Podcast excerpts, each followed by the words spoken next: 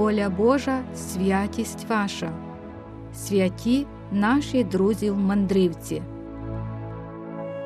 Мучеництво це геройське наслідування Христа. Бути християнином завжди було і є важким випробуванням. Християни завжди повинні захищати свою віру в Христа перед тими, які його не визнають. У нинішній програмі продовжуємо розповідь про життя мученика та ісповідника віри єпископа Івана Слизюка. Звільнившись із ув'язнення 15 листопада 1954 року, він повернувся до Івано-Франківська. Протягом майже восьми років підпільний єпископ Іван Слизюк здійснював адміністрування Івано-Франківською єпархією. Єпископ Іван Слизюк проживав у будинку сестер милосердя святого Вінкентія у Станіславові. У своїй своїй кімнаті облаштував каплицю, де проводив свою душпастерську діяльність, уділяючи вірним духовні потреби. Цей будинок водночас був і місцем, звідки Кир Іван провадив свою адміністративну діяльність, незважаючи на те, що на нього постійно доповідали сусіди та було встановлене стеження. У будинку, де мешкав владика, в одній з кімнат облаштовує каплицю, де надає релігійні послуги, і саме з тієї каплички проводився провід єпархією. Всі свої розпорядження розпорядження владика передавав священикам особисто в усній формі та просив передавати тим священикам, які не могли відвідувати єпископа. Окрім духовенства та вірних до будинку, де проживав владика, також часто навідувались працівники КДБ. Власне, ця його активна душпастерська діяльність і стала причиною другого арешту, який відбувся в липні 1962 року. У вируку народного суду міста Станіславова, який відбувся 23-24 жовтня 1962 року Івана Слизюка було звинувачено в тому, що він, звільнившись із місць ув'язнення, не став на шлях виправлення, а таємно керував на Станіславівщині нелегальною релігійною діяльністю уніяцьких священиків колишньої греко-католицької церкви, забороненої Львівським псевдособором у 1946 році і одобреним радянським урядом. Суд інкримінував владиці Іванові організацію злочинної групи, тому суд виніс виніс вирок позбавлення волі у виправно-трудових колоніях суворого режиму на 5 років і заслання у віддалені райони СССР на 5 років після відбуття основної міри покарання. Однак, дивлячись на його немолодий вік, суд переглянув справу та засудив владику на 5 років звичайного ув'язнення. Ув'язнення владика відбував в Івано-Франківській тюрмі. Умови перебування тут були жахливими. На той час тюрми були переповнені у камерах через понаднормову кількість в'язнів панувала антисанітарія через велику кількість інфекцій. Особи, які там перебували, страждали різними хворобами, які тягли за собою летальні наслідки.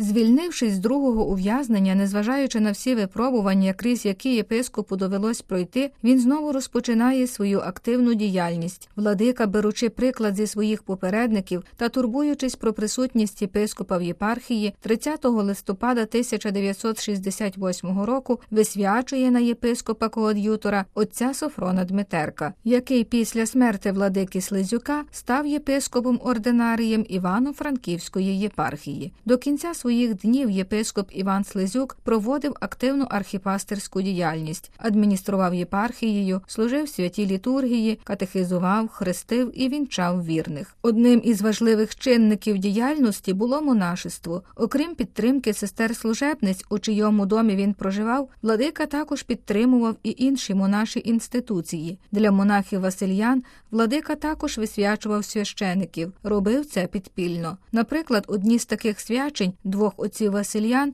відбувались у квартирі сестер Васильянок у Станіславові. Церкві були потрібні священики, тому для їхнього виховання створювались підпільні семінарії. Вони не мали постійного викладацького складу, тому єпископат постійно мусив шукати тих осіб, які б могли виховати нове покоління душпастерів. Владика Іван у 1968 році призначає отця Михайла Косилу ректором підпільної семінарії в Дорі. Окрім доручень, Іван Слезюк Слизюк безпосередньо брав участь у формації семінаристів, викладаючи їм. Свячення нових священиків відбувались в умовах суворої конспірації на квартирах у перевірених вір'ян або у домах, де жили священики. На таких богослужіннях були присутні лише кандидати до священства, архієрей та наставник того, хто ставав священиком. Служіння Івана Слизюка до підпілля було дуже схожим з Іваном Лятишевським. Вони обоє працювали в трибуналі та з Симеоном Лукачем, спільно з яким сповняв своє служіння в семінарії. Та вже в період катакомбної церкви на єпископа Івана Слизюка впала найбільша відповідальність, оскільки саме він очолив підпільну Станіславівську єпархію. На відміну перших років після псевдособору, коли не було єдиного очільника єпархії, з поверненням Івана Слизюка з тюрми відбулись певні зміни. Коли нарешті підпільна єпархія отримала провід, почалось постійне спілкування духовенства з єпископом, що дозволило внормувати служіння священиків. За допомогою Симеона Лукача вдалося готувати нових кандидатів до священства, а згодом і заснувати семінарію в Дорі. Відновився розвиток монаших спільнот, які знову отримували нових кандидатів до богопосвяченого життя. Єпархія знову, хоча і підпільно, але почала відновлюватись та вести своє активне служіння для добра вірних, незважаючи на всі випробування провокаціями, як, наприклад, з похором владики Івана Лятишевського чи арештами Івана Слизюка та Симеона Лукача.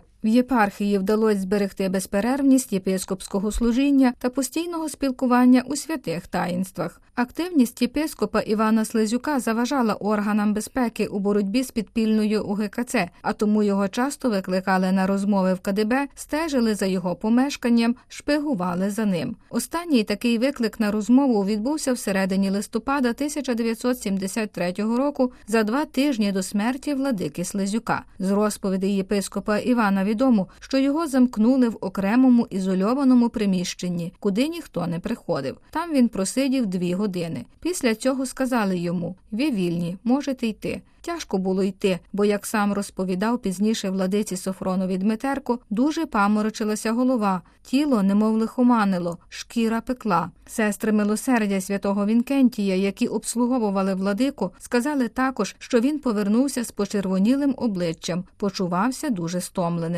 ліг у ліжко і за два тижні помер. Було і є підозріння, що в КДБ його опромінили, щоб у такий спосіб позбутися ще одного уніатського єпископа. Помер владика в опінії святости 2 грудня 1973 року в Івано-Франківську. Святий Іван Золотоустий пише: смерть мучеників за охота для вірних, смілість для церкви, укріплення християнства. Відбувши 14 років ув'язнення, зазнавши тортур і знущань, священомученик Іван Слизюк жодного разу не зрадив Христа та його святу церкву і за неї віддав Господеві свою праведну душу. У розповіді про життєвий шлях блаженного священомученика Івана Слизюка ми бачимо приклад християнина і провідника, який страждав за любов до Господа. У наш час ми повинні бути вдячні Богові за те, що можемо вільно сповідувати свою віру. Дякуємо і тим людям, яким Господь давав силу сміливо проповідувати Його ім'я у важкі часи переслідувань і гонінь. Священомученик Іван Слизюк символ воднораз благости у вірі та незламності, вироблених протягом усього життя, дякуючи діянню невидимої Божої благодаті.